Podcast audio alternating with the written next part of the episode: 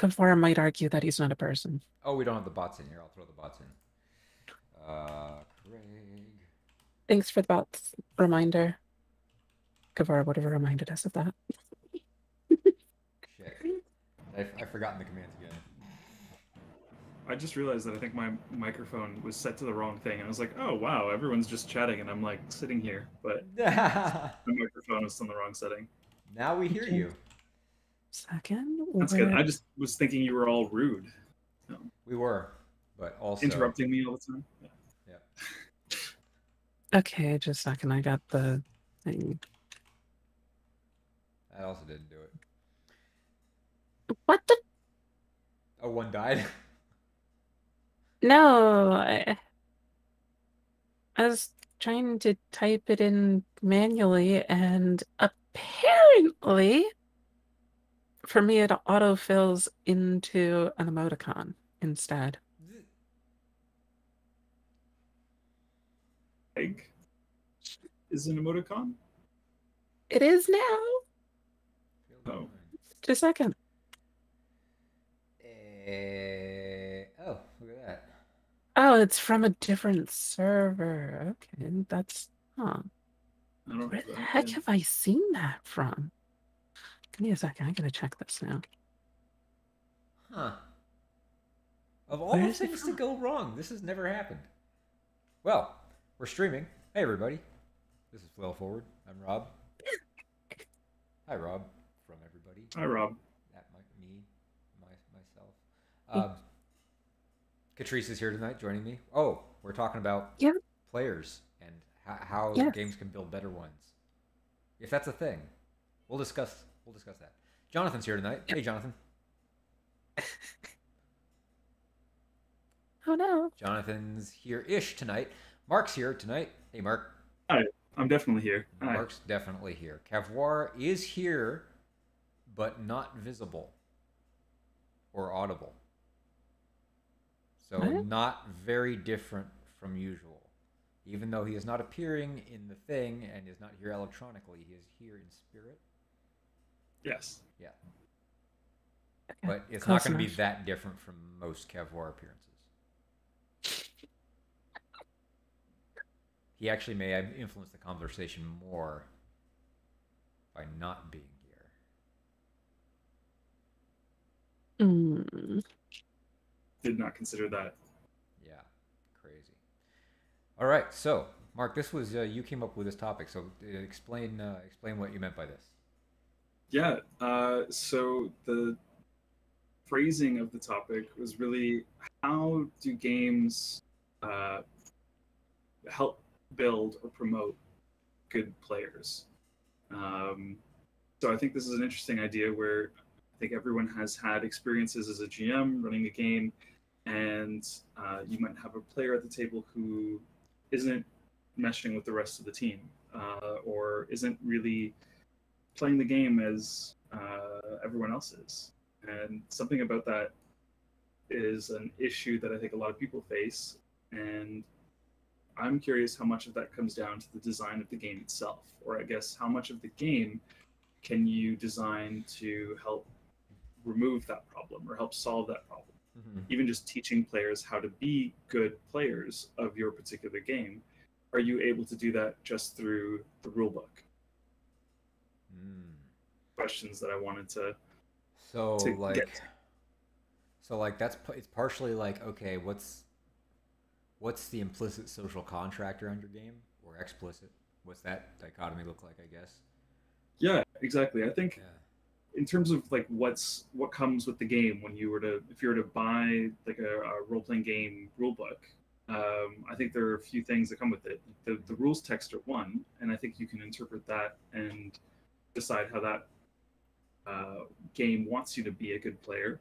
Um, but even just the preamble, like not even the rules themselves, but just the setting or the lore behind it, or um, if there's a specific kind of game culture, what does that require you to do if it's more of a, uh GM full or GM less game as compared to sort of a traditional role playing game? What are the different social implications there, and how do they encourage you to be a good player for that kind of game? Hmm. What are some What are some examples of this that we can think of? I can Well- immediately think of one. Which Sabrina- is- Sabrina's blasting us in chat, but yeah, okay, with examples. But go ahead, Kat. Yeah, I was immediately thinking of Rob's Ashes and the Magi, Oh, specifically because of the thing where, you know, in a lot of games, it's a problem if, you know, players use metagaming knowledge, but it's baked into the game itself so that it's not an issue. It's more so just if you are going to metagame, you kind of have to role play it yes. Right. because your magi can see into the future. They can see the the consequences of their actions. Oh, if I go in here, there's a trap. But because of the nature of it, it's like it's yeah, you're still going to be metagaming, but now you're doing it in character, which is close enough. Exactly. Um, I think one of the games that I've talked about uh, quite a bit is Headspace. Mm, Um, and I just is got also that the other one. day. Yeah, cool. Oh yeah, so I, I think it's wonderful. Mhm. Um, and that's also taking something that could be a table problem of uh, your character isn't physically at this conversation, but you're acting based on the information that some other player has because you overheard the scene that they were in. Um, and the game explains that in the context of the setting where Mhm. all of you are part of a team that have these neural connections. You can see and hear everything that someone else in your team is experiencing. So that helps explain it or reinforce it in the context of the setting of the game so that it's not being a metagaming player, which might be a problem for some people. Yeah, there there's always that like there are I, I've never really had a GM be a hard enforcer of that sort of thing where it's like you know, hey, um this conversation's happening in a different room, you guys should leave the room type thing. I mean, it's happened Right. like once or twice maybe, but really not I would say not in the last like 15 years. That was something we did more like in high school for like immersion's sake, I think, where it was like that made a bigger difference to us. Um, I know it's one of the things that I've definitely used with um, uh, either play by post or um, okay. when I've done uh, uh, like tabletop, uh, what's it called? The uh, roll twenty, where you can whisper to certain players. Right. So that's something where I want to communicate something to just a handful of people, Mhm. uh, not to everyone else, and Right. that's a Yeah. that, yeah, I found Um, on online any kind of online interaction, it makes it a lot easier because you can discreetly send stuff to people and other people don't know, which is even more useful than just writing it down on a sheet of paper and sliding it over to the player. Because that way other people don't know that the paper has been slid over to them, which is still kind of its own kind of issue Uh-huh. like there there have been um cases where games have done that like i know i've heard of a couple of gms mention stuff like they just write something on like a sheet of paper and hand it to a player and all it says to the player is something like act really surprised but then try to downplay it and i'll give you a, a magic item at the end of the session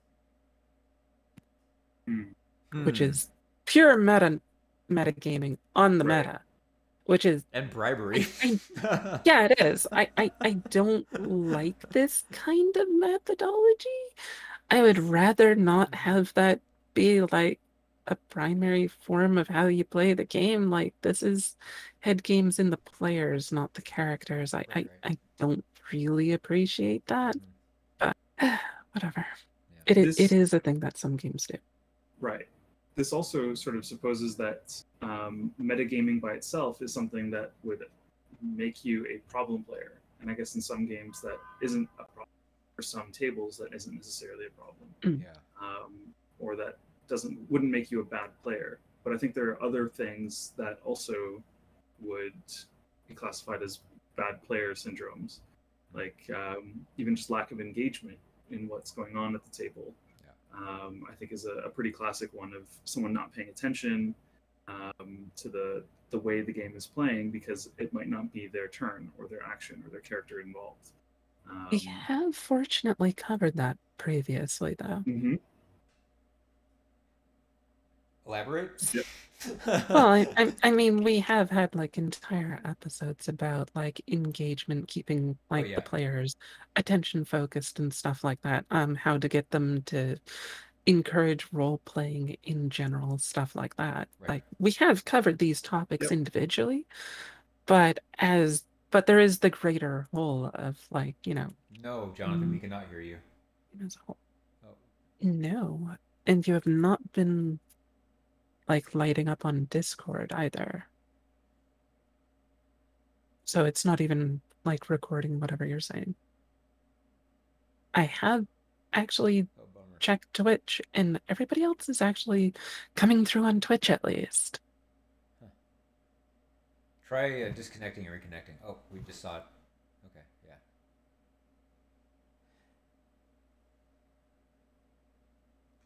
Mhm. Just to Because he's Continue on totally that. working earlier. right. Also, I'll just take this moment. That is the first time I've had somebody quote my own game back to me in chat.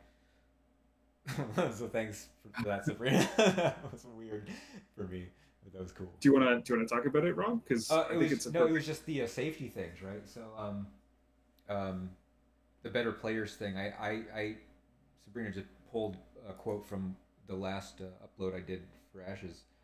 Um, and I'm just going to read it verbatim. Ashes of the Magi purposely includes prompts and opportunities to examine and engage with the worst humanity has on offer. But the main goal is still is still the enjoyment of play. Here are some things you can do to help everyone have a good time, and some rails you can set up to make sure no one has a bad time. So, just starting out with that, th- here's the principle of play. Yes, there are horrible things in here, but yes, I'm trying not trying to. I'm not. This game is not trying to fuck with you. It's right. we're still trying to have a good time, but we are going to try and engage with these things in in my. Oh, this is really interesting. So my wife uh, gave me this term the other day because it was used in a um, online women's group she was a part of, uh, calling something a brave space, where we confront issues. It's it's it's akin to um, where we confront issues, but we all support each other. So it's similar to the "I will not abandon you" principle um, that uh, Meguey Baker uh, uh, formulated. So the idea of a brave space is like, okay, we're going to deal with hard subjects, and we're all going to be like, okay, we all have to like sit and think about these things and like feel the feelings that are coming up about these things, and like we're all going to, you know, try and be mature about each other's responses as well, and try and be mindful and sort of um, work through these things together and not have um, moments where we are trying to win. Like Right. that's a very important uh, part of that is like we're not trying to get something over on somebody else. We're trying to make space for people to um, share the things that they might be afraid of sharing, right? And, and it, it is kind of there's there's an element of safety that's an implicit there as well. Uh, but the part of the idea is like the, the difficult subjects that come up um, are not going to be shied away from. I Yeah. actually like this. Like, usually I do not like a lot of the safety mechanics where their setup or the terms for them in a lot of cases, but Brave Space I like. That that that is a good way to point it out that it's like even just the phrasing of it mm-hmm. is important because it's like you can do this, you you're going it's going to be difficult.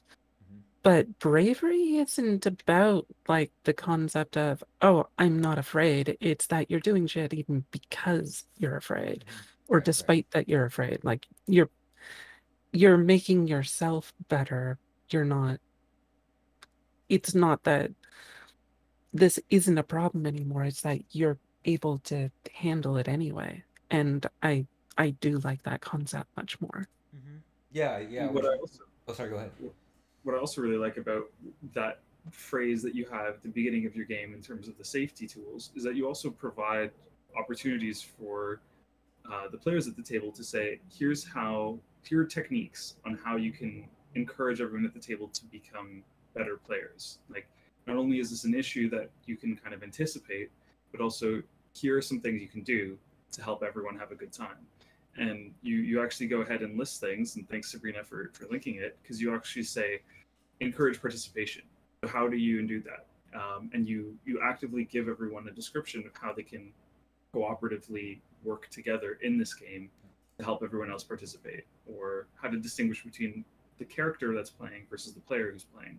Um, and I think these are all really great topics that you covered um, that Yeah. help build good players. Thank you. I mean, I, I mean, these have all come from just doing this show, really. I mean, just you know, and hitting all these things like, oh yeah, there's a there's a way that ga- games are trying to provide these things and trying to make these distinctions. And I think the clearer we can be with with people up front, I think the better. I mean, it's just managing expectations, right?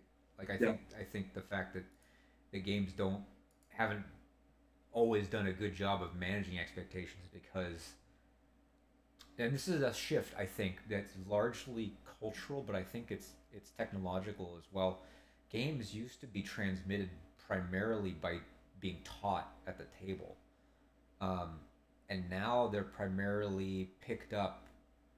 Um, I, I would guess like out of the blue, somebody actually picks up and watches watches a game being played, enjoys the experience that they're watching, wants to try it, and then goes and picks up the game, and the only thing they have to go off of is is the rule book and what they've seen. And the unfortunate thing about that is that is it's like you know it's like learning something on youtube like you can't ask the person and the person can't like react to your questions and react to your mood or sort of gauge your level of enjoyment and figure out what might make it better for you so there's a little bit of a disconnect where i feel like games before had this implicit like uh i don't know what to call this it's, it's They, almost like they did have an assumption, yes. yeah, there's a like Uh, a baked in that- like um, an oral tradition almost baked in as part of the idea that this would be transmitted by a GM and not and not you wouldn't pick this up out of the blue. Somebody like got you into it, right, as a player, and then you sort of like understood it as through that lens and then wanted to do it for your friends and then it would spread like that. That's generally how it went, but like Also, now- how I mm-hmm. learned, yeah. and that was a problem because it was not supported technologically. So it's mm-hmm. like, I, I picked up AD&D Second Edition in this manner. Like I picked it up in the sense of I had heard lots of people talk about like enjoyable things that they had experienced while playing. But the group of friends that I started playing with, none of us had played it before. We don't we we may have heard of some of the same people talking about it, like but none of the people that had actually played it before were there. And we tried to play it rules as written.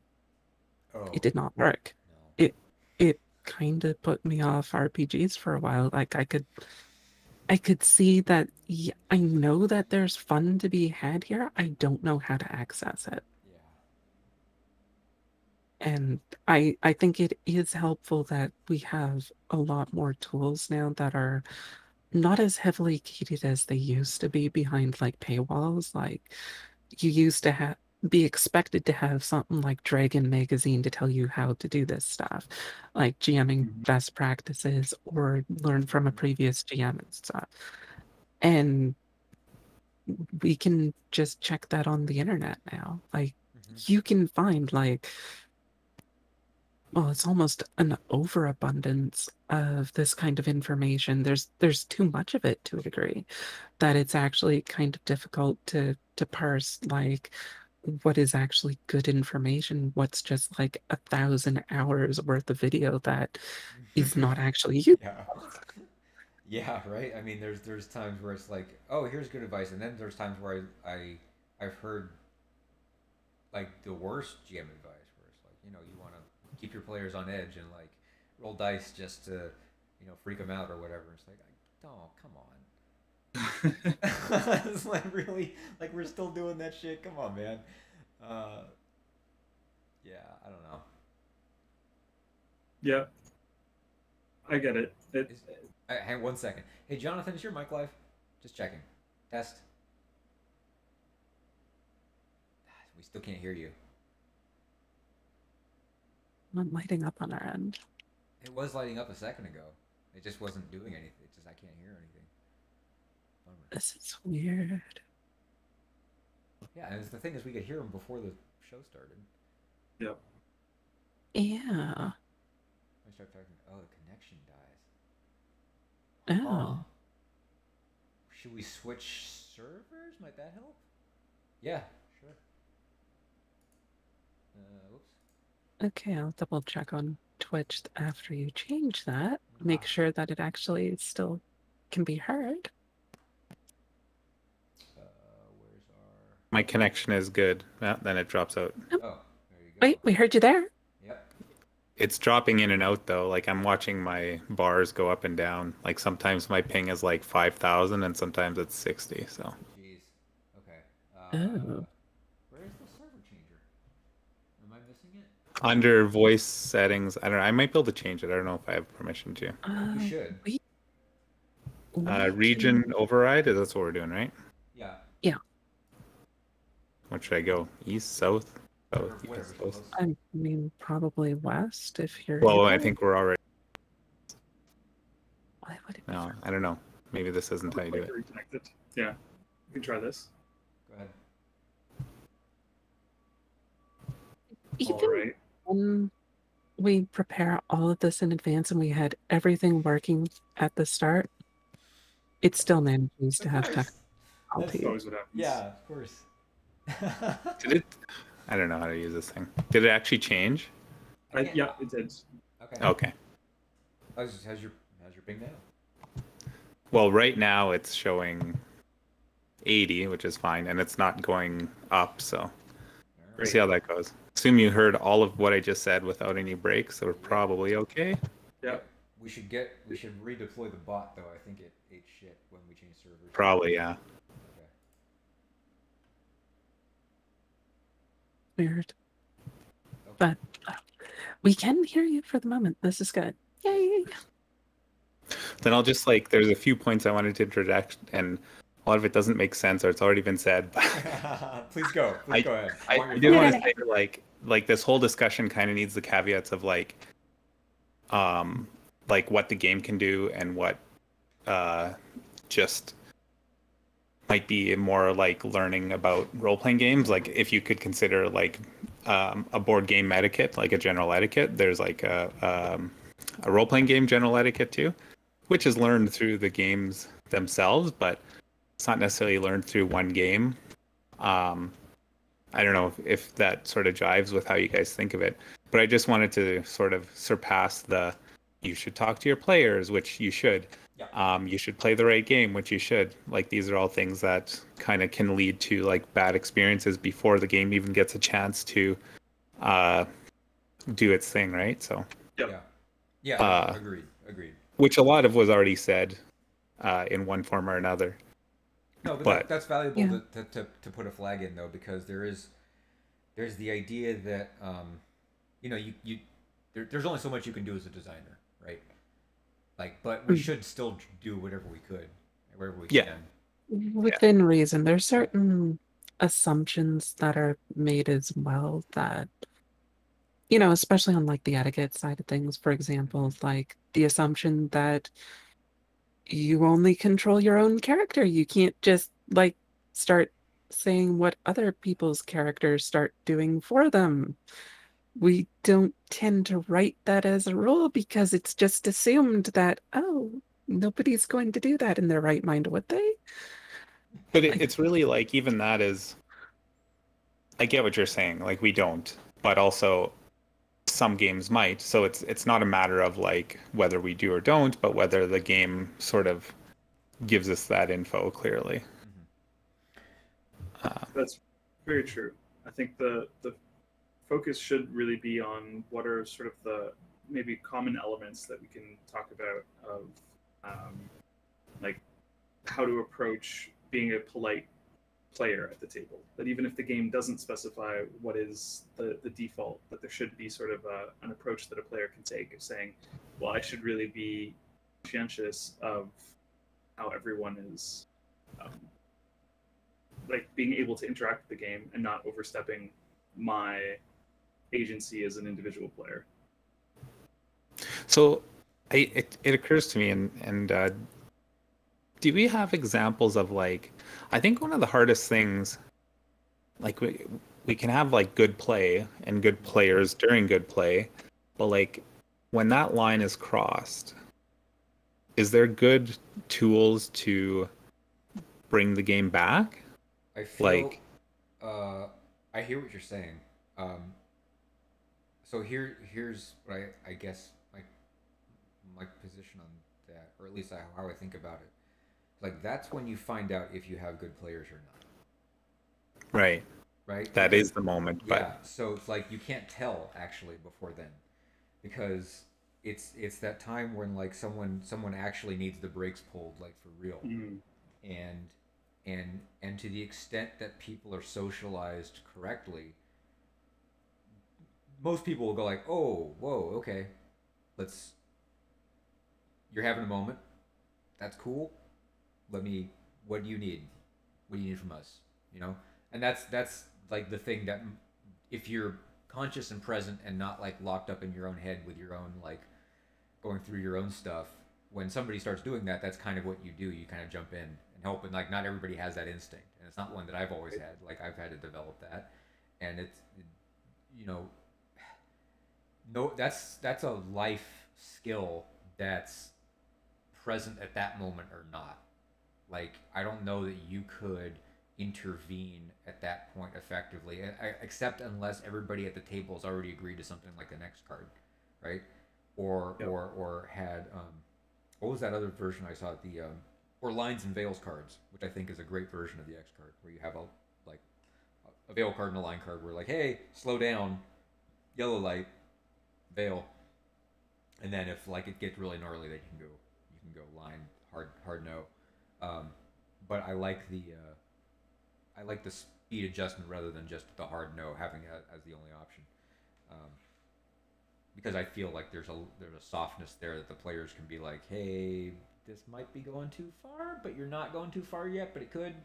So, I think that's a good thing. To, I think that's a good that's a good thing to to be able to articulate in such a way that it's kind of like a button press. You know what I mean? I think like like that's interesting. We kind of because I'm I'm just looking for examples, right? Mhm. Like um because it's worth talking about, and I think something that uh doesn't get enough credit in this area is LARPs. Like they there's LARPs that have developed all sorts of like hand signals for like how you're doing, like where it's like you know th- I'm acting out, you know, or I'm expressing myself in a way, and I'm showing like major emotion, but it, in reality, like you know, although there may be bleed, like you can say like slow down, stop, you know, all good. There's hand signals where you can do this where uh, you're sort of giving two signals uh, without sort of interrupting. Um, and And uh, this is also based upon the assumption that the person's actually going to feel comfortable doing that. Like, if you have somebody who's already kind of uncomfortable, usually the last thing they want to do is bring attention to the fact that they're uncomfortable. Yeah. Right. And this is where we get the crossover between what the game can do and what sort of you kind of have to do or already the work that needs to be done beforehand, I guess you could say. Um, the table manners, as it were. Yeah. The table manners are a big deal. Like that's why I put that stuff in ashes because I actually want to set expectations for table manners. hmm hmm um, like because there's the, you know I I've encountered that enough times in games where there's not some people just haven't been socialized for one reason or another either either you know through uh, I mean it's not it's never their fault but it's like they haven't gotten the message and they don't know really how to conduct themselves so that they fit into situations with other people more or less comfortably. And so like and I'm I'm not going I'm not coming at this from a conform perspective. I'm coming at this from a comfort perspective, which is slightly different. But but I hope the distinction is clear. Um, And it's not necessarily their fault. Like, like No, the way that's you what were I'm saying. phrasing it is that they they may not know any better because they've never experienced yeah, this. exactly. If if you have somebody who grew up in like a household where there's like not really proper socialization for the people around them like you know just not great role models kind of thing, then they may not have ever learned this in the first place. And this could be a great opportunity for them to learn how to interact with people. Right, but only but that only that learning only happens if they know in some sense that they're doing it wrong. And, I mean and by that I mean like they have to have their actions highlighted and then they have to be shown like what the correct way is. Like otherwise it doesn't there's no connection made, right? Because people can st- sit in a group and not know that they're doing anything wrong even though they're not mimicking the people around them. So there's it, like because because like you know when we're being polite to each other, we don't want to highlight the fact that one of us is is doing something that's making everybody else uncomfortable. It's not. I mean, like you said, right? Like the Mm. last thing you want to do is like call attention to the fact that you're uncomfortable. But the reason you're uncomfortable, somebody else is doing something that's making clearly making everybody else uncomfortable. And it's hard. It's hard to be like, hey, could you, mm, could you not? There's a something that hey, we need to bring this up, and like especially if it's a friend and there's like a history of this and you haven't brought it up before and suddenly it's a thing and you know what I mean? Mm. Like There's it- also the issue that people who stacks of stuff. Tend to have. yeah. I'm sorry. No, no, no. I'm just saying that, that I, I just want to impress upon the listeners, anybody who's listening, that there's whole stacks of things like that people bring to the game because it's a social experience. They bring like their their their their cognitive perceptions. They bring their all their socialization and, or lack thereof, and like they bring their level of inherent engagement and all of those things are not even though but they have like massive effects Mm. Now, yeah the other issue here as well with bringing this up Mhm. is if somebody is doing something that's especially aggressive, for example, yeah is a major issue because, like, you know, the thing that you'd mentioned, like people just kind of feeling uncomfortable standing around not doing anything about it, like they don't want to bring it up. It's like when you see that, like, the 40 year old woman in Walmart throwing a temper tantrum. hmm Nobody's willing to actually say anything about it. They just kind of look off to the side. They're like, um, maybe she'll stop. And Even- even like the people that are working there, like the manager comes up and what do they usually end up doing? They they try to give her what she wants to get her to stop. Mhm. They they they literally treat her like a child, like an infant that's crying. It's like, okay, well, if we give you this, maybe you'll stop. And all that does is reinforce the behavior again. So Oh, I know. if this is happening in like your RPG table and you know somebody's doing something that nobody is happy about you do actually need to bring it up to them. Otherwise they will keep doing it because you keep rewarding them for it. Right. even if it's really uncomfortable i if you don't do something about it it's just going to breed resentment over time. Like they don't know necessarily that what they're doing is wrong because they keep getting stuff for it it's like every time they throw a tantrum and start yelling at people at the table it's like okay okay uh, just to calm this down we'll we'll let you have the magical item or we'll let your spell work the way that we said it did just so that we don't have to deal with this again and it's like you're teaching them to behave like that Mhm. it, it, it sucks and you don't want to have to do it yourself but if you keep placating them and doing the same thing every time they're going to keep learning the same wrong lesson I And just it's have gonna- to um like I just I kind of disagree with you.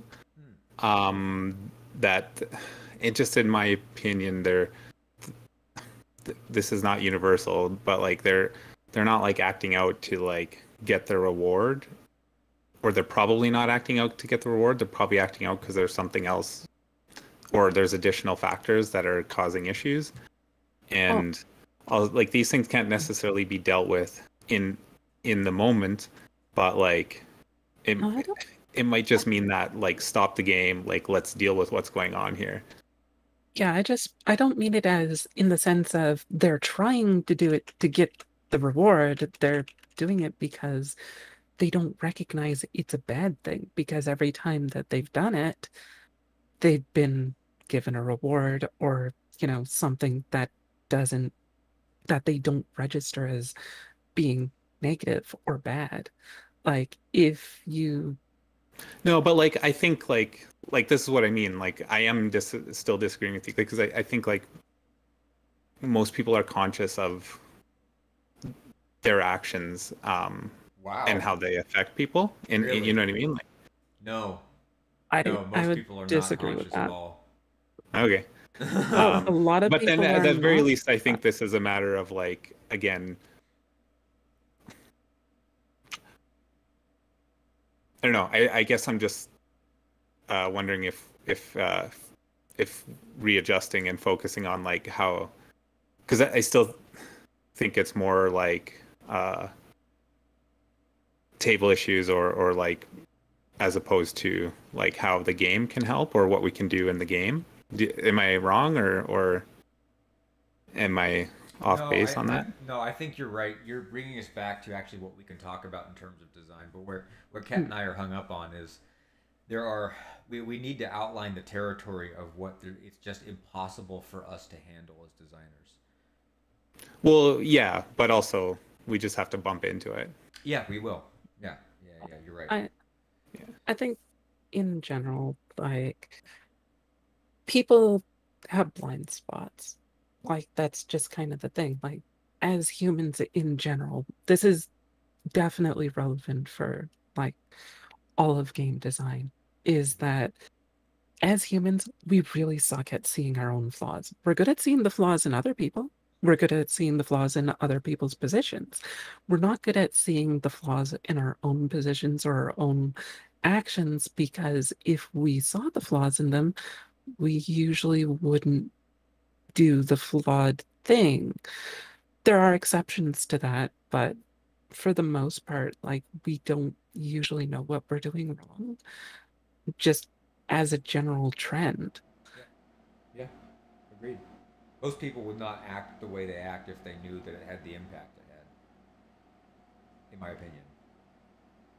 That, that seems to be the case. Like as, as as someone who used to act very different than the way I do act now, like and there being a change and the quality of my life being different, like there's now that you know when I see people that are stuck in in in projecting their shadow onto other people, it's it's clear.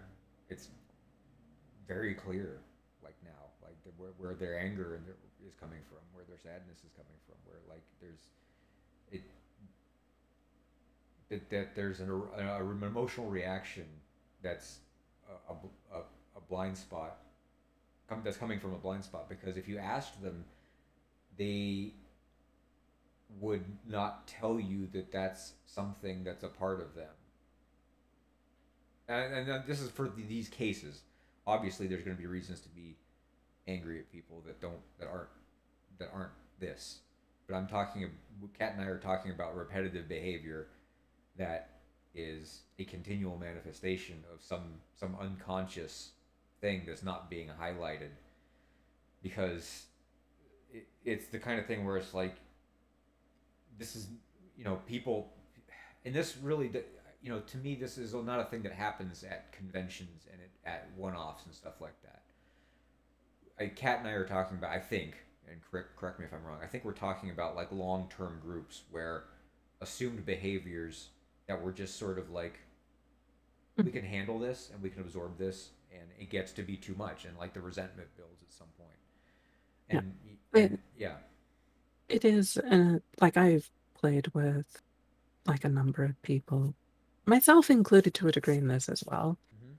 that have blind spots in terms Yeah. of, say, their their social cue recognition. Mhm. Like I've had people that they there's just certain social cues they will not pick up on. You have to like manually stop everything and explain to them what's going on because it will go right over their head. They will not even recognize it. And it's not like a Okay, uh, horrible and- flaw. But yeah, you do have to actually mention it to them. and if I could sort of interject on that, like, I think that it's better and more important to whatever the issue that you're so-called rewarding, like, don't is the right thing to do, but but take it out of the game context too, like, uh, Yeah. like if it's come to the point where it's untenable, stop the game, explain and restart. Don't like instead of giving it to them, like don't punish them, right? Like don't, you know, take something away from their character or kill them or whatever the Right, case right, may be. Right, right. Yeah. Yes, that's very important to note too, because that ha- for some reason, at some point, that got introduced as a thing you do. You punish people in game for stuff they did out of game. Um, Well, I, I think Yeah. yeah. early on, I'm guessing, yeah, yeah, yeah. but I, I wonder if we can, because we're kind of talking about like bad players, and like I wonder if we can go from like just talking about players to trying to make them better players. Um, and what I'm kind of thinking about is, uh, or maybe we could define like aspects of players that make them good players, and then we can sort of look at how in game design we can get players to that point. I think that's a very worthwhile vector to explore. Yeah, I think e- even just to build off the conversation that we're just having, I think a lot of this has to do with building that sort of emotional intelligence of being able to care for other people at the table, um, being able to share the spotlight, being able to respect boundaries and consent. Um, and I think it's a lot of that is can be enforced with the game rules themselves, where you try to say there might be a limit to how much a single person can um, possess uh, the action or sort of the the again that spotlight um, or to what extent an individual player can really dictate the actions of the group or of uh, other players. And i think all of that can build uh, a more con- uh, what's, what was the word i'm looking for? Uh, constructive whole. Like a, a uh, cooperative like a um, I don't know that that sort of synergy that you're looking for from all the players being able to feed off of each other. Um, yeah. There is actually one thing that I actually just wrote down for a note myself, which was it's sort of similar to share the spotlight, but it's it's more based on um the player interaction, which is for the players look at like pay attention while you're playing. If there's somebody at the table who doesn't tend to say very much on a regular basis, but they start to say something for some reason, like they're they're role playing or they have a question or something. For the players themselves, watch for the the players that don't tend to say a lot, and if they do start to say something, try to avoid interjecting over top of them. Try to avoid like um, talking over them. If they start to say something, try to encourage them to say it. Like interact with them. Like if they do something, see what your character can do in relation to theirs. It's not just sharing the spotlight, because if you just say share the spotlight, like the average person that is, you know, not not a not a bully, but you know, the the kind of very energetic person that they just tend to be the center of attention naturally. Mhm. They're going to think they are sharing the spotlight. If you specifically guide them towards looking for the people that they can share the spotlight with, it'll probably work better. But this is just off the top of my head. I don't know how effective that would be. So, what are your thoughts on that? I think that's a great tip, great piece of advice to just hold onto is to be conscious of who's not speaking up at the table and how can I get their engagement or um, even just in terms of if there are different characters, there are different goals for each of the people that are participating. How can I make sure that these people achieve their goal in an interesting and satisfying way? And if you're taking on that role as like not the game master itself, but as sort of supporting the game master who is trying to help all of these players achieve that goal, I think that becomes a better story for everyone at the table. I partially mechanized that. of course. I, I think um, there, there, there's something to be said for that, right? Because if you ask, there's um, uh, Sabrina mentioned in chat teamwork mechanics, right? Where there's where there's something where you, if you're doing something, and the game encourages you to to work together or has, um, you know, one of the best one of the best versions of this is Dungeons and Dragons Fourth Edition. Has one of the best synergistic combat game bits, you know, modules, however that works. It's it's really fun to play those characters together, right?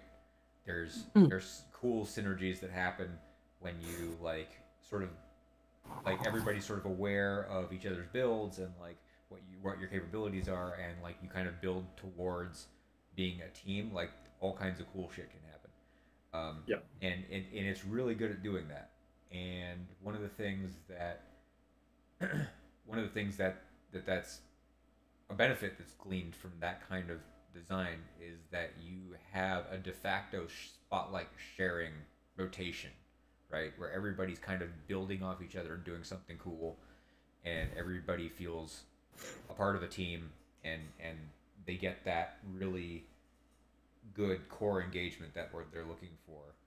Um, it's harder to do in softer systems right so like um, There's no mechanics to play off of.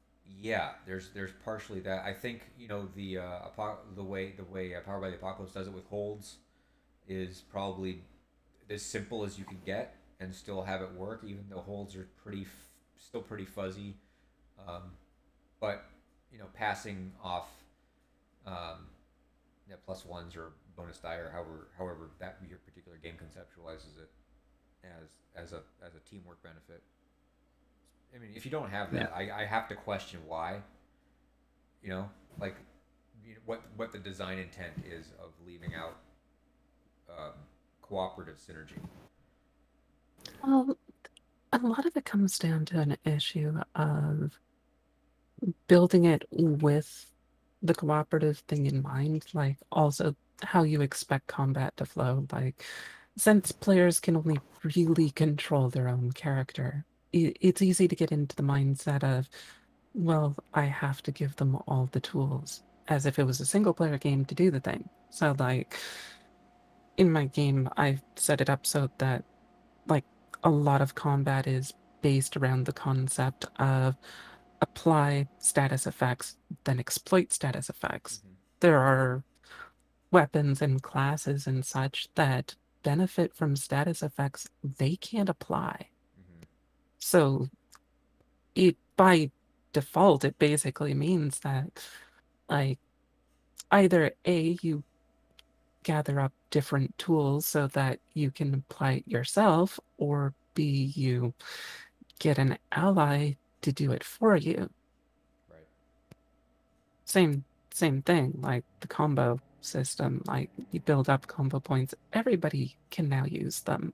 So you there's like I'm gonna be setting up like the the maestro class, kind of the bard and related stuff around that will be based on the idea of they're really good at setting up other players. They're not very good at doing much themselves directly. They just set it up so that other characters Mm-hmm. can do stuff better. Yeah, that's a, and that's a way we can design good play into into games, right? Where where we have um, mechanics that are necessarily social when you use them, and and are asking engagement.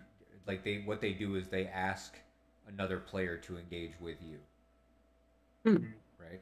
Because that's that's kind of where we're going. Like you want you want to be able to uh, ha- have a game that invites that. Oh no, let me put it a different way.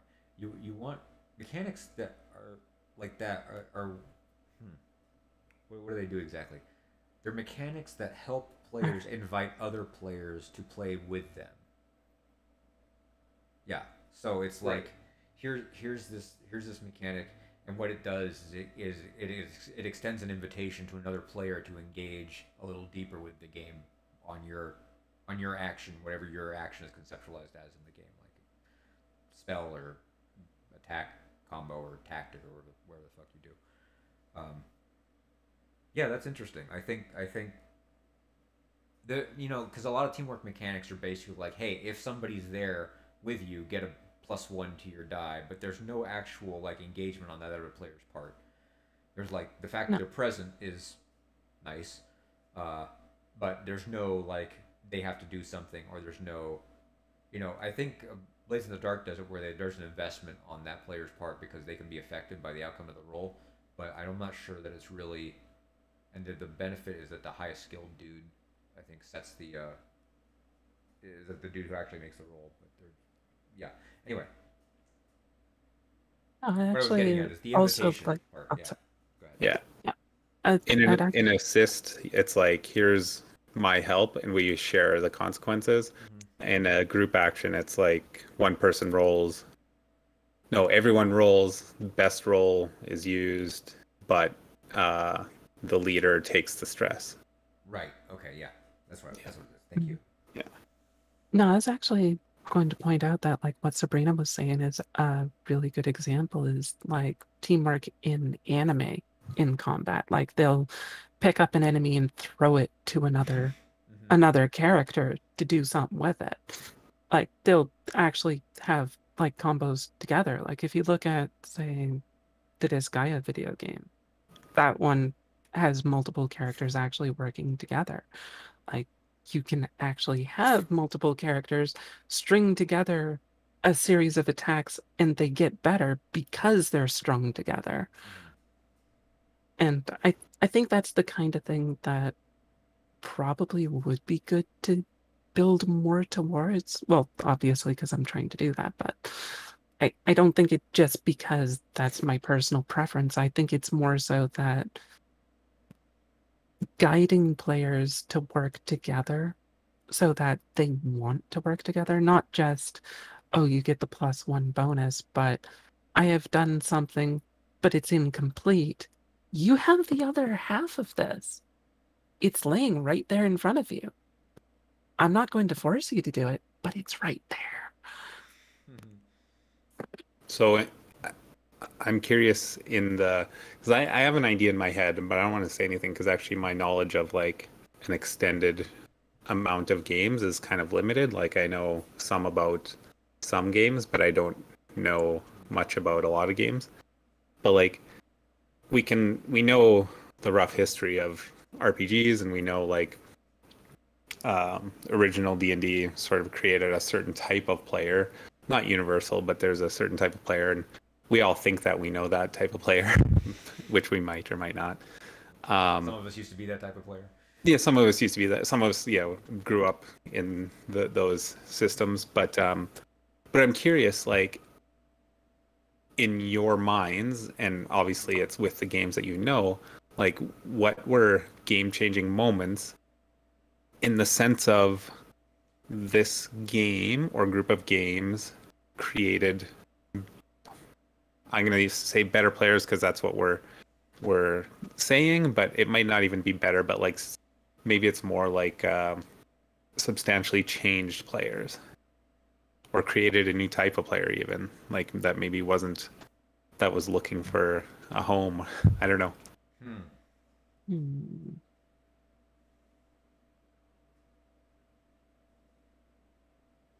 that's Okay, I just- Think of this. yeah Like, i just threw that out there without you guys sort of having time to think about it so Yeah. uh, huh. I'll say, and and Yeah. with the caveat of like again limited amount of games, but but I do think like that apocalypse world did like break the mold in this sense, and and and for sure it was like an accumulation of like different designers and games and and uh, experiences that were happening like all through the early 2000s, mid 2000s, and sort of culminated into something. And I'm sure other things existed uh, or do exist before that kind of do the same thing. But I think this is where like large buy-in happened uh, for this style of play.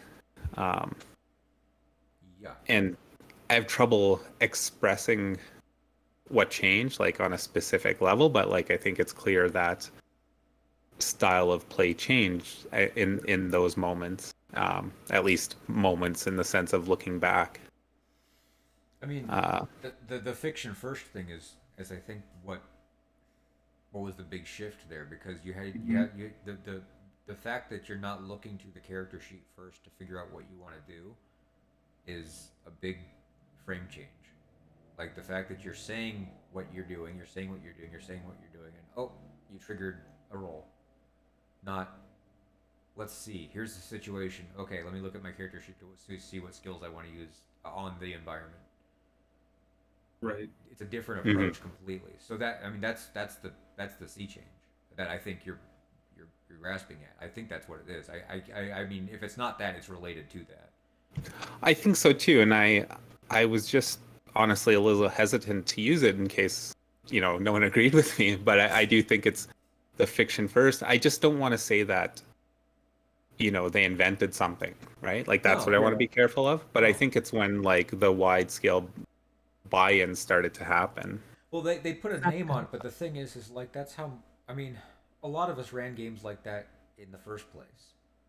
Yeah, Mm. yeah. You know, Where we're like we're going and especially when we get in the groove and we're going mm-hmm. and going and going and they're and then we're like, whoa, whoa, whoa, hold up. Like yeah. Okay, we need about- to- Yeah, yeah. that's a roll. Like, mm-hmm. okay, what is it? Oh, I think it's this. Yeah. Yeah, I mean that's when you're they, they all the all. I mean, what Apocalypse World did was they put a tag on the the better way to engage with the story, and then defined a little bit of that parameter, and then put the roll in the logical place in that chain. Like there was, you know, I, I feel like a lot of the tables I were I, I was at where I would call them good, like good sessions, good tables. We're we're doing that it wasn't called that because there wasn't a distinction between mechanics first and fiction first. So it's like it it's it's it, you know putting putting the name on it and saying like this is how we do it and this is why we do it like this, and you know putting giving it giving it a um a more concrete formulation gi- you know allows players to have that sort of ground now they're like oh now I know what the steps are and why the steps are the steps instead of just like this is the way everybody's doing it when it feels good. And Right. that's I, I I feel like that's that's the major thing is like putting putting the putting the name on it like this is oh, we're doing it fiction first. What okay, what does that mean? Okay, it means we're talking until until something happens where we don't know where there's uncertainty or drama and now we don't we don't know what the outcome is and we, we're going to rely on a randomized outcome and go from there. But it's not. You go into a room, tell me what you do. Okay, that's going to require a perception test. That's going to require a disable device. That's going to require search roll. That's going to require note. I don't know whatever your your gateway Yeah. skill is. You know, to the to, the the difference is the difference is putting the mechanic in front of the fun or putting the mechanic in the middle of the fun. It's like Yeah. you, you put the mechanic in such a way that you gate fun behind it, and like here, roll to have a, have a good time, and if you fail, go fuck yourself. Or you say, let's talk until like something crazy happens, and then like one of three crazy things is gonna happen after that. But like it's the game's gonna keep going, and like you know, that you know having having that chart, I think is just is was a little bit of a comfort zone thing because I feel like Apocalypse World can be distilled down to like a very simple principle. If you like the seven plus ten plus, and then like get one thing good, get two things good, avoid a bad thing. Like that's that seems Right. to be like the general formula, and um, but putting the six minus there is key because it says this is not failure. This is literally learning opportunity. I think the original formulation goes XP, right? And then like so you don't fail, you learn and the story goes forward. And that's a different formulation as well. So like two different things happen. Like there's the fiction first where you're not putting the mechanic in front of the thing the player wants to get to and then you're you're you're conceptualizing a quote unquote bad roll as being the thing that one grants experience and two um, is not a is not a um, failure point on on the story. So it, it doesn't like you never hit a brick wall there. It just has something crazy happens. So, do we kind of feel like that's? I I, I know what I feel, but it would is there like a large agreement that that is, and it's okay if there's not like makes has made better players. Like, is is that something that we're? Cause it's definitely made different players. That but do we think that's better? I say I say I, I mean in my opinion it codified what good players were already doing and good GMs were already doing. Mhm. I don't I, but you know to the extent that people copy that they may have more fun and if they do that that's better. Yeah. I Yeah. think another mechanic that was that's related to that is the idea of don't roll until something interesting can happen from it. Like you don't roll for things that hmm if you succeed or fail, nothing changes. Then it's like don't bother rolling for it. Like like once you have stakes behind things as uh Sabrina was saying, like don't roll unless there are stakes. Like if if nothing bad can happen, if not if nothing interesting can happen, then just carry on. Yeah. I mean that that has changed in subtle ways how I think players think about the game in general. Mhm. Like not not just players but GM as well for setting up the game, but also the players for like they tend to just try to position themselves into a situation more often now where interesting things can happen because like by default if you were just going to roll constantly until oh i got a good roll something interesting happens because i got a natural 20 and it's like oh well that means that it's not really on the onus is not on the players to do anything interesting. By default like they just muddle about until they get a good roll and then something interesting happens. By setting it up so that you only really do the rolling when there's potential for interesting things to happen. The players trend towards trying to put themselves into a position where something interesting can happen by themselves regardless of the roll. Where it's like they're more likely to try to do crazy and interesting things. Like i know i keep going back to it but i like the phrase i suplex the dragon. Because it's like it doesn't matter what you roll in this situation something's going to happen that's going to be interesting.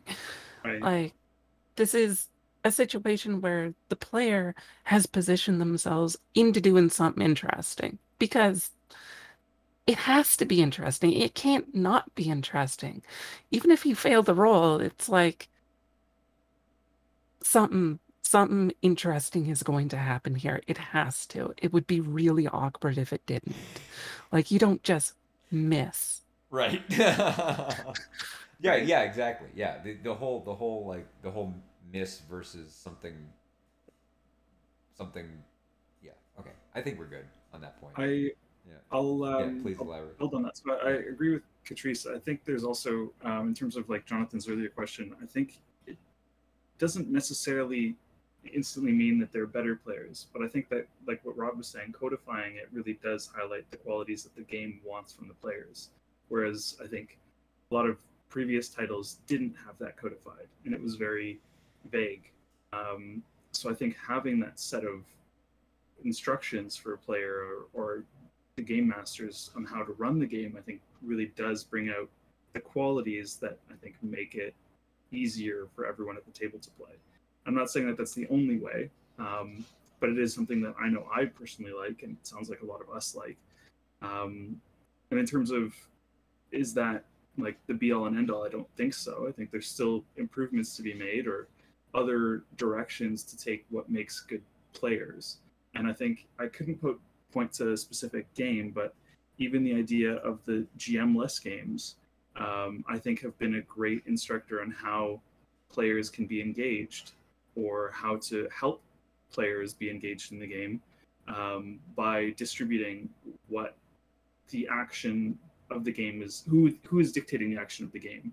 So in my own experience, just with something like the Quiet Year, where anyone's turn is actually developing the game in a way that has, I think, opened up the table so that everyone's participation is important and it does affect you.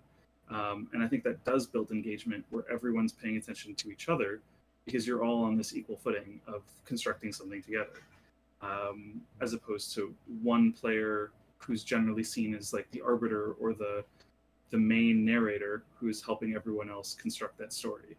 Um, so that's also a way of mechanizing that um, participation or that sharing of the spotlight that I think did a really good job of it. I actually want to expand upon something you said, Mark, because Mhm. I think you were very close to something, but I. It's the idea of basically codifying best practices, is essentially what you were saying, right? Yep. And I think specifically what it's doing is it's raising the skill of the lowest end players, like players with low skill at role playing, and raising them up towards the higher players easier. But it's not really raising the skill of the higher end players. So like it, it it's it's making it easier for the people that are just starting out. They don't know what they're doing. It's it's getting them to the same level of fun that the players that have been playing for years have already been able to attain. Mhm. Yeah, the stairway to the higher skill floor, as Sabrina said, is probably a better way to put it. Yeah, yeah, that that uh, yeah, I agree. I it, uh, you know it's not necessarily like for yeah for me fiction first wasn't particularly a revelation because we had You'd already already played been doing it. yeah we'd already been doing it. It's like oh yeah that's what we that's what we do. Okay, I guess that's a name, but like that's. I mean, there were games that were very much fiction. Like Riddle of Steel is very much a fiction first game, even though it doesn't have that verbiage anywhere in it, right? So like you know, fights only happen when they're triggered. They're not. You can't. You can't roll up to some dude and say I attack. It doesn't work like that. Um, so. So there's that. Like the way skills are also very very similar. It's like they're they're triggered by by an action you take. Um, trying to think if there's an exception to that that I'm that I'm misremembering, but no, generally speaking, that's how they work. So I mean, and and the the gameplay that it facilitated was very felt very much like the the Powered by the Apocalypse games I played and Forged in the Dark. So like it wasn't it wasn't a big like there were, I was already shading into that in some sense because there was we were already running games that were that were pretty much going in that in that direction. It just wasn't like a, a, a named thing, but like when people showed up and played with us, that's how we introduced it to them. Like it's role playing. Here's what you do. Just say what you do, and then if you if you, we need to refer to the rules, we'll tell you. Right. You know, and that that's fiction first. That is fiction first role playing, right? So, it's it's it's um, it yeah, like Lord of the Rings with dice, yeah, exactly. But but it's like you say what you do, you get to control your character and your actions completely, and then you react to other stuff, and then we tell you, you know, this guy tells you what happens, and and if if you need to if you're doing something that's like it might not work, then we roll dice, and then that's that was more or less how we explained it to anybody that had never played an RPG before that landed in our laps. So it was, um, and generally speaking, like I would say that worked about seventy five percent of the time. Like there were some people obviously that just had no, there was no frame of reference, so they couldn't. Like fantasy was like like actually like imaginative fantasy was something that was like off the plate for them. Like, like okay, they'd never done that before at all, and other people were like, oh, okay, cool, and then jumped right in, and it was no no problem. And there was like, okay, so you'll tell me the rules, and I don't have to read the book. Great, awesome, I, cool, I can do that. So Yeah, I, I was just thinking of like an analogy for like, we're trying to explain how games sort of quote create better players. Um, but like, I think that, uh, like, games are like creating a lubrication between all the players, and and sometimes we're separating in discussion like GM and slash player, but like you know GM as player and players. Um, like the, it creates a lubrication. And one thing like I'd like to add to that is um, that I noticed that is really helpful doing this is uh, in Blades in the Dark um, is defining your sort of uh, not role, it, but your actual um, what you get to decide and what no one else gets to decide for you. Like I guess it's your powers. I, I can't remember how they write it, but um, but it creates this uh, conversation uh, in the moment uh, where you you get to decide how you do something as a quote player, and like the GM kind of decides what are the implications of how you do it. So that's like uh, effect and risk and all that stuff. Right, right. Um, and so it's like if you really want to, you know, wreck, like the, the GM could, you know, they can't really say, ah, it doesn't really sound like that's what you're trying to do. And you're like, no, but really, that's what I want to use. And then it's like, okay, but it's gonna be, it's gonna be desperate and it's gonna have limited effect. And you're like, okay, but but that back and forth creates like one, it creates an understanding of what the action and at least maybe not the exact outcome, but like the possibility of like a bad outcome or a really bad outcome. Um, but that's already like predetermined to a certain degree, uh, which some people may or may not like. But but it is like a it creates a conversation or a negotiation even um, yeah. Yeah. that helps sort of alleviate some of those possible tensions. But I actually don't think that a lot of people engage with it that way. No. Um, I see. i I've when I listen to actual plays, they're often like they're still taking GM direction. It's like, oh, it sounds like you're you're doing this, and and it may be that they are based on their description. That's what they're doing, but like it's maybe not what they wanted. Hmm. Uh, Yeah. Yeah, when I've run Blades in the Dark, I have encountered that too, where it's like, uh, well, you know, usually, hmm, there's there's two things that happen that are kind of different, but but one of them is is what you just described. So the f- first thing is like, uh, you know, they'll just hit an action. I'll be like, oh, that's a, you know, sounds like you're trying to wreck the lock instead of Yeah. pick it, pick it, right? And Yeah. they go, yeah, I am using your I'm using a crowbar. I just want to rip it off the hinges. I'm like, okay, it's gonna be loud, so, and they go, cool, and I go, great, and that's fine. Um, Yeah. And, but sometimes what will happen is the other thing that happens is that the, the player is looking at the character sheet first, and and jet and going for like I got three dice in X. Let me just throw that at everything I do, and I that's not really how Blades in the Dark is supposed to work. It is supposed I mean because because the mechanics are like way more forgiving than most mechanics are. It it's it, it ex, you know, the way it's supposed to be played is like you're supposed to describe what you do and then the the, the action the dice the action which is synonymous with the skill sorry guys is is what you described. You're not supposed to say i wreck the lock. You're supposed to describe i grab a crowbar and pry it in the lock. But players in my experience about 50% i would say maybe even higher than that will will do the first thing because they're they're habituated to, to look at the character sheet and like that decides their their fictional choices You know, Right. I've I've actually tried to work around that being a problem. Mm, mhm. And there's two main things that I've found that seem to have worked with it. The first of which is simply giving more options for players, giving them more skills that are more spread out. Like if you have um like if you have a game which is set up so that characters are extremely specialized, like there's only one or two things they're good at. If all you have is a hammer, everything looks like a nail, right? Mhm. So, if you build the character design in such a way that the characters are more well rounded by default, so that they have more different skills that they can use in different situations, then just by default, this becomes less of a thing because it inherently has to be. It's not like they're just looking, what do I have the most points in? It's like, I have six different things that I'm good at. Okay, I can probably figure out something that I can use in a situation.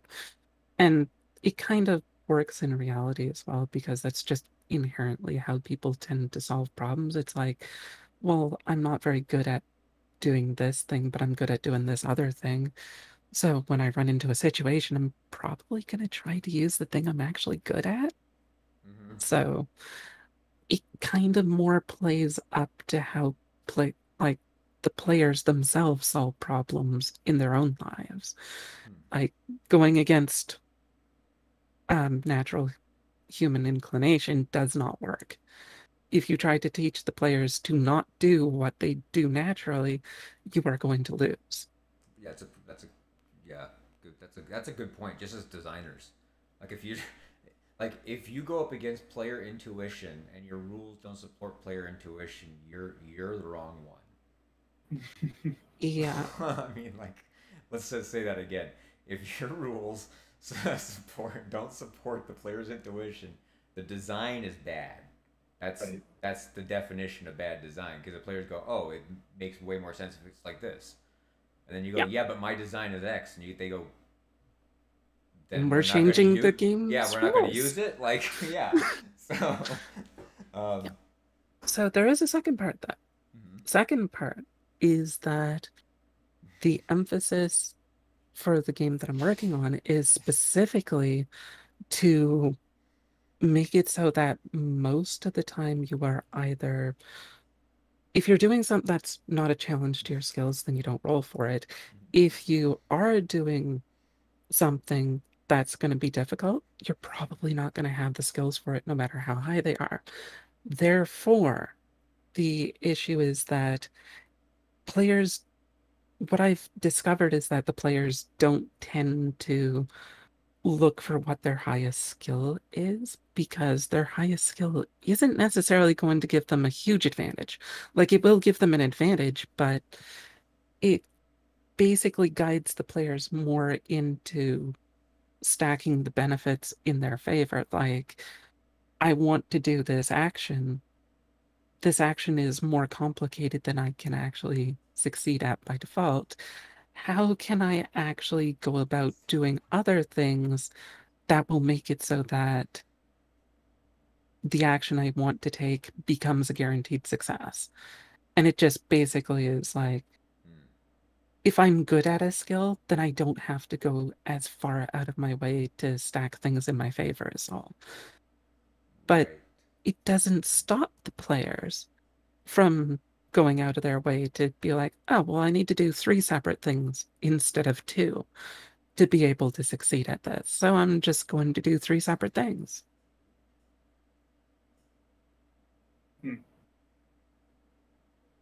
It's very interesting. I um, I know that we had like a few different um, ways that we wanted to tackle this topic. Well, yeah. Um, I'm wondering if there were um, like ways that we approach this in our games that we haven't touched on yet. Actually, that is that is that's pretty good. We have actually hit all four other things. You just said the the fifth thing. Nice. Good job. Okay. um, why? How do we do this in our games? Well, I mean, Sabrina already posted this stuff I do. So, I mean, I, I, I feel like I'm spoken for. Like I have I have stuff in the beginning. How I do this? That was the last edition, but I'm probably gonna keep all that stuff. I don't think any of that's gonna change. That's pretty. That's, for as far as the guide goes, like I want them to read that. The player facing stuff is going to be a little bit different, although you know they have access to the book, so it's not going to be a big deal. Um, but they'll be introduced to the safety mechanisms and those principles, like on page two of the playbook. I would say it's going to be right in there.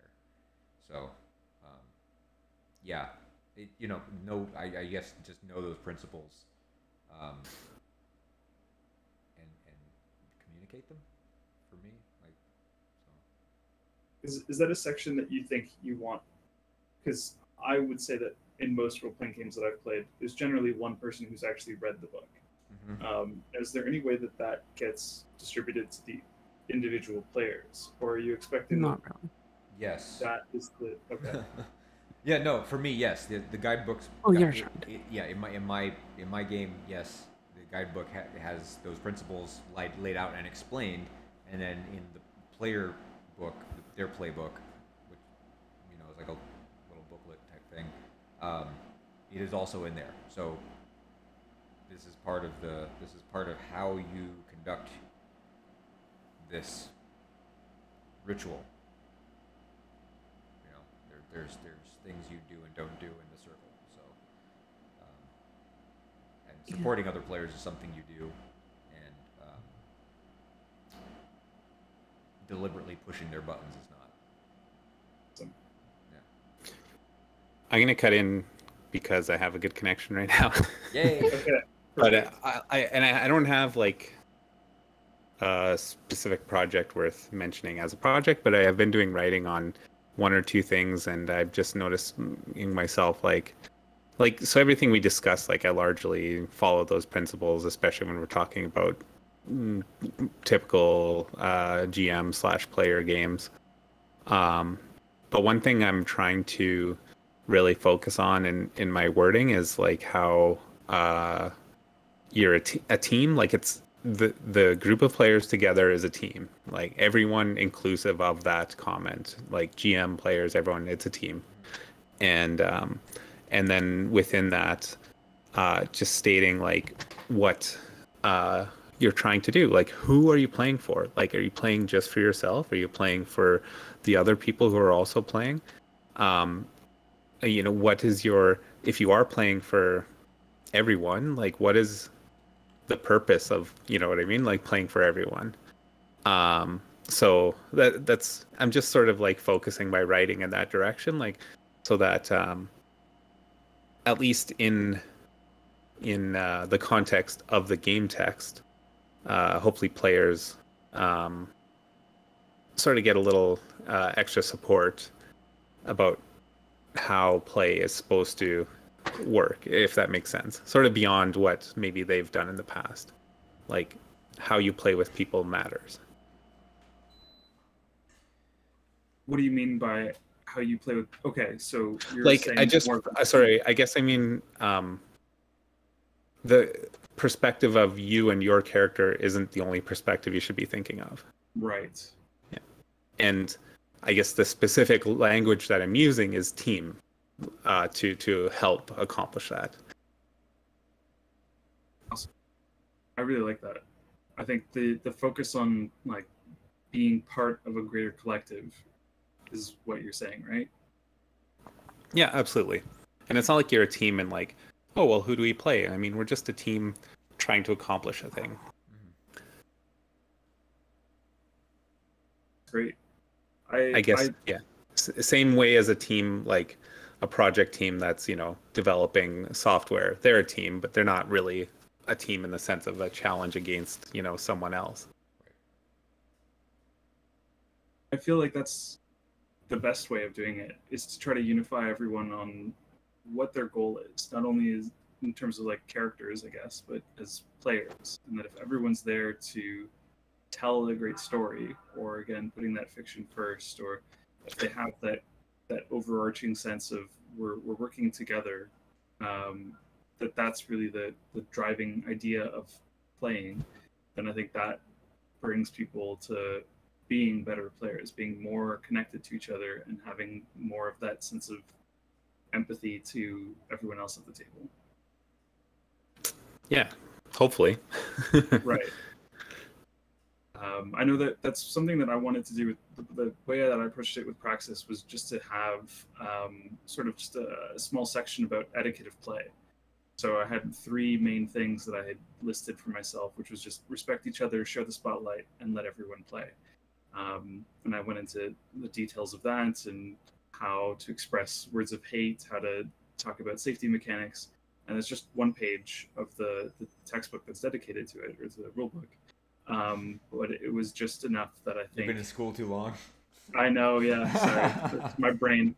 Um, but I think it's enough that um, if even if this is read by just the, the game master alone, um, and I, I do put it in the game master section now, um, I think it's enough that if that's the person who's um, organizing the game, that hopefully that sets the precedent for everyone else. Um, but if it's not, if everyone does get to read this, I think that's the idea that everyone should be approaching the game with Mhm. is that idea of being able to to work collaboratively. Um, Yeah. Um, okay. Well, I'm gonna answer a question Sabrina threw into the chat. Uh, she said, "I'm curious about their if there are any particular experiences brought on on that, or how you came about that section." So I'm, I'm assuming you're talking about the uh, the optimal conditions section that you we, you posted earlier. Um, how did it come about without trying to sort of player to find a good player from working on the game? Um, yeah, that's a good question. Um, I suppose it's just been it's been a been been a thing of like just reading a whole bunch of different safety mechanics and session zeros, and my own personal experience of um, failing to set expectations such that everybody knew what was happening, and um, also and also from the experience of being a player that didn't didn't always extend mutual respect to people you know Mm. like the, the the idea that like that I had a at one point a a something in a, a framework in my head that was a correct way of doing role playing games right which is not something I have anymore but it's something I once had and I understand that perspective and because I have I I don't I wouldn't say I lost that perspective. It's just integrated into a into a different whole. And so I want to be cognizant of that and and I suppose putting that section in the front of ashes is my way of sort of poking the people that were like me and or and and have a, uh, an idea in their head that there's a correct way to do this. Mm, and um, that that means that I you know I, I the idea of extending and that's and it, part of it is is how I built the game too. Because there's not I built the game I'm, I'm building the game in, in with intending for there to be no optimal character build right? For there to be a foliation of pathways that players can go down.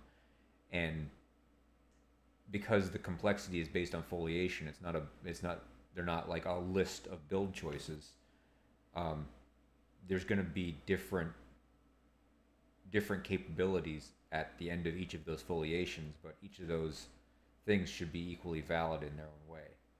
So it's not it's not that i'm trying to um, homogenize what the player's capabilities are even though that that can result in that because you can build you can build a troop where you have you know, person that's good at just about everything that's totally possible Right.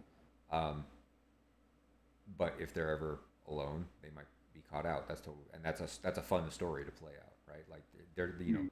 the, the person who's not who doesn't have their sea legs is the one who has to sail across the ocean right like that's that's Mhm. that's drama so but but in in in designing in the kind of thing that that there's no optimal strategy because there's only your choices and their consequences. And it there's there's not there's not an end point with a um, with a predetermined valid path to get to it. Like i'm not even i'm i'm, I'm trying not to even instantiate an endpoint like at, at the outset. So to that extent, I'm trying to level the playing field, not in terms of capability, but in terms of what players are going to pursue. Like, it should be, I would like a game, you know, ideally, it should support a player who wants to um, play a mostly political game, and it should port it should support a player that wants to mostly pull off heists, and it should do those roughly equally well until they come to a crisis, and then they realize that like you know neither of those two things is going to get them out of this, and they like they have to come together and do something different. But that's Mm. why why it's a crisis, right? So like the skills they have are lacking in order to deal with the insurmountable problem. Ergo, it's everybody's problem. Um, but that's you know that's that's another example of the way my my structure forces cooperation at some point, even if you want to tell your own story. It's it's it's. I don't say forces cooperation. No, it kind of does. I, I it, it, it, does force it because it's, it, it is saying like yeah, this matters to everybody. It doesn't Right. force participation. Uh, so you can you can you can you know if if you want i mean and this is the Right. thing it's like i do i do leave the possibility open for a player to go like no i still don't care and like But- then that's Shooting it's yourself in the foot. non-participatory right it's like Right. okay um, yeah, Very strongly encouraged participation with everyone Yeah. else at the table. I mean, Yeah. e- e- even even like like Sabrina said, like like the, the non-participation is even mechanized. Like I, there's I have I have a thing called apathy that goes up when you do that, but like it's not Right. It's um and you can do you can do that all the way to the bottom. You can just like I just no no no I want to focus on this thing over here, and you know when a crisis comes up, that's fine. Not my problem, and you can see where where where that story goes. Like that's that should be a valid thing too, even though that that I I would advise that that probably that story is probably not pretty for a good chunk of it. Like probably, probably bad things are going to happen, that's fine. I, I want I want to, the game should be able to play that out and handle it. Like I hope. Uh, Yeah. Yeah. Chat. What about you? Any any other ways that um, you find that your game encourages good player behavior? Fair number. Um, in particular, I'd say things like how I've set up like my conversation mechanics, like specifically like um social combat in the sense that like it only shows up mechanically if you're actually trying to convince somebody to do something that they don't want to do. Like otherwise you don't need it for that but i it's not like just roll a number and you succeed or fail. I tried to construct it more so so that it's like here's how you would actually have a conversation like here are the broad general um segments or steps that you would take during a conversation because like I have played with a one player that had like full blown Asperger's, and they were trying to play a very charismatic bard. It did not go well in the game that they were playing. So I tried to actually build the system in such a way that if slash when they ever play my game, it'll actually guide them through the steps in such a way that they'll actually learn a little bit more of how a conversation actually happens mm-hmm. because like the normal way like most games do this is like oh just role play it out. And it's like that's not helpful if they don't know how to do that. Yeah. so shouldn't the system in the game be scaffolding to show them how to do this? And then they can just fill in the blanks because like a player that's just playing by the rules mechanically should look at least somewhat similar to somebody who's playing intuitively Hmm. they should sort of line up to some degree Hmm. That's an interesting point. Players that are playing mechanic. Yeah, I think I've. Yeah, yeah. I, I, that's an interesting way of formulating that. Yeah, I, I think I've. I said something like that before. It's like players that are like power gaming and the players that are like story gaming should be roughly indistinguishable. like the ones that are like really like driving hard into their story, and the ones that are driving really hard into like their their, their powerful mechanics. Like i- ideally, those sh- those should be like very similar. But I like the way you put it like that. Like a Yeah, player that's playing um, intuitively and a player that's playing like towards the mechanics should be about the same. Yeah, interesting. or at least they should at least be recognizable like one to another like they Mhm. they should look similar like they may not be exactly but you know Yeah. it it should be that you recognize them as they're playing the same game kind of thing Mhm. not like these two different players are doing two completely separate things that have nothing in relation to one another despite that they're using the same mechanics of the same game presumably in the same way it's like okay there's there's something kind of weird going on there that. That is some of the feedback that I got from Praxis uh, was that like one of the sessions I played, one player was definitely playing more on the mechanic side, and the other player was playing on the story side, and both of them got to have an incredibly rewarding experience from it. And Mm. the the player who was trying to power game felt stronger than the other player who was trying to tell the story, but at, at no point did they get in each other's way. They just got to each tell the story that felt great, and um, that was nice for me to see that they were Yeah. both playing the same mechanics, same game, playing the same party, but just with a different focus, and it, it worked out for them. So, but yes strangely enough one probably i don't know for certain but i'd say possibly the best player i've i've played with had this really odd habit of they were very story focused it's just their characters always wound up being extremely um power gamey-ish. Mm, because like the way they had their characters was like they usually played a character that it's like oh yeah this character likes being the best at this. Like they they really want to be like i will be the best swordsman in the world. I will find a way to to accomplish my goals kind of thing right? Because that was the kind of thing that they enjoyed doing but it meant they played very heavily into the story but their characters usually wound up being exceedingly more powerful than anybody else's if they happened to be in a game that was very mechanics heavy. Mm, mhm. So I've tried to set this up in such a way that I actually want to appeal to this player because I, I want it to be such that players who are trying to play as mechanics heavy, like they're trying to be like the power gamer, by default, they should necessarily basically wind up playing a character that is very story focused. Whereas somebody who's playing a very story focused character, also by necessity almost, should wind up with a character that's relatively competent. Mm-hmm. Like, i- i- I don't want it to be in such a way that you have a character that oh, well, it's in character for them to do this. I'm going to play them this way. And it's like, okay, you're completely useless in combat. It's like this, you shouldn't be playing the character in a way that you want to play the character that makes them unplayable. Like that should not be a dead end. Right. Right.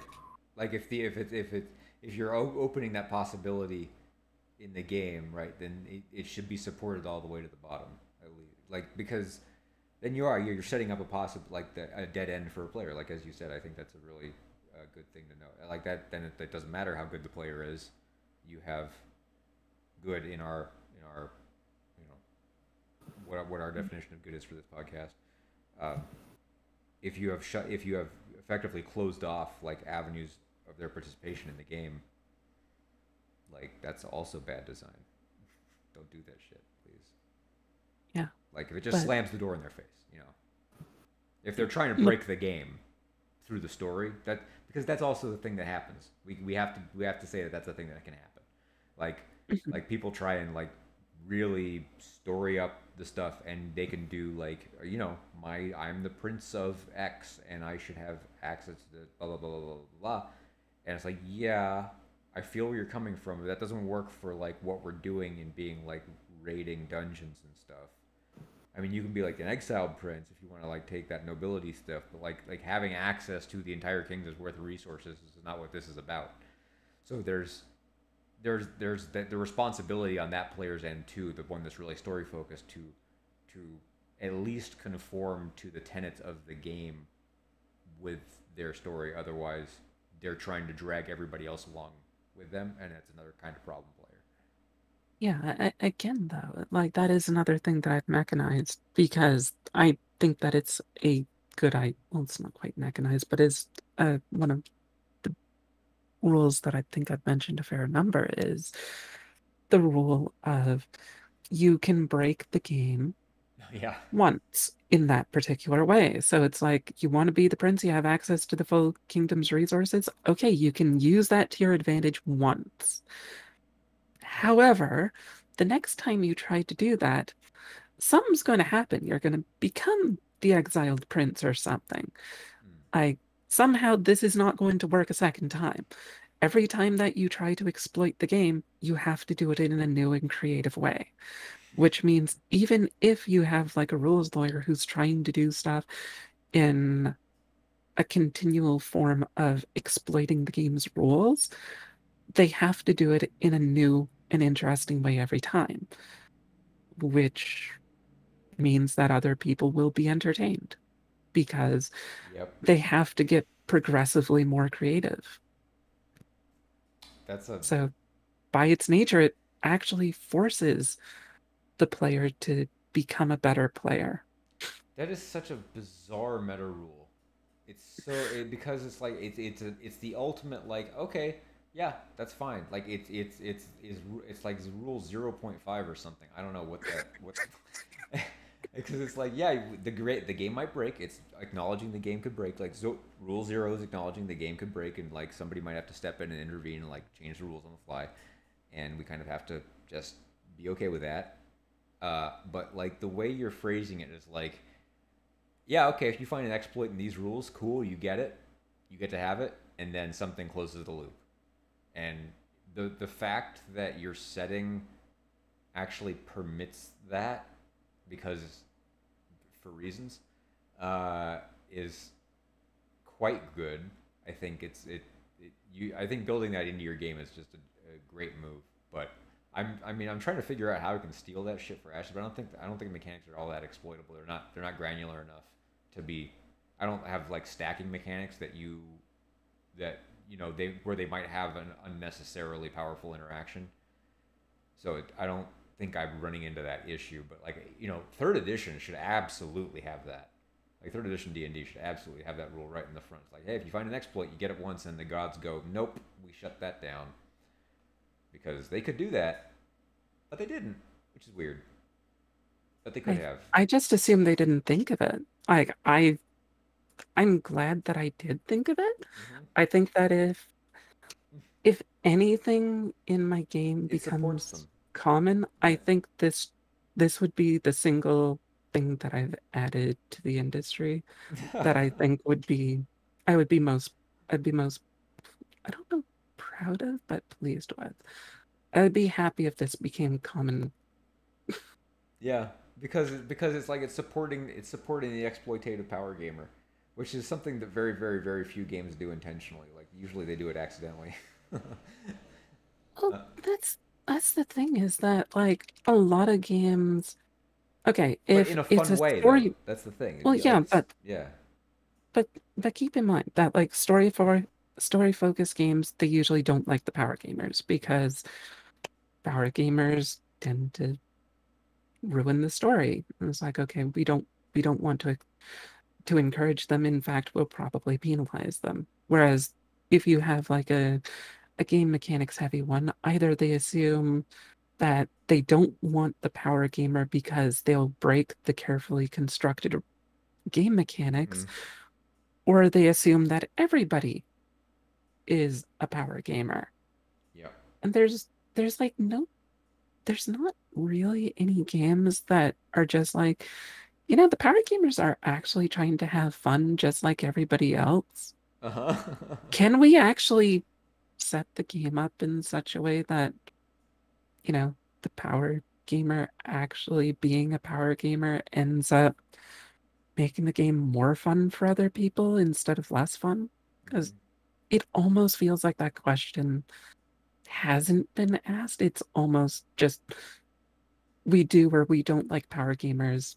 And it's not like, can we actually use them constructively? Yeah. No, I totally, I totally concur with that. I mean, when I, I mean, that's that's where I was talking about. When I was like, you know, the power gamer and the and the story gamer should like have, be having equal amounts of fun and like supporting the power gamer as part of that. Like, you know, if you want to, if you just want to just be like, okay, I'm gonna make a party of of fire wizards and just max that out.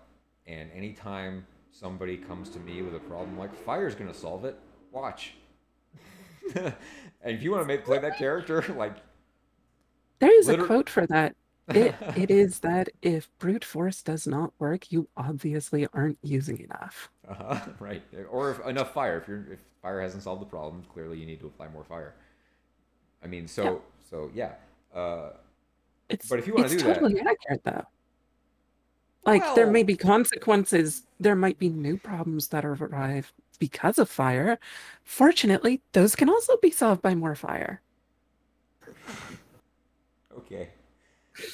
I mean, that's how I you listen. I mean, that's how that character would look at it for sure. So why not? Like, uh, yeah, global fire, fire, fire, wildfires. Yeah, don't say that in Portland anywhere because like this state was like had red skies for like three months last year.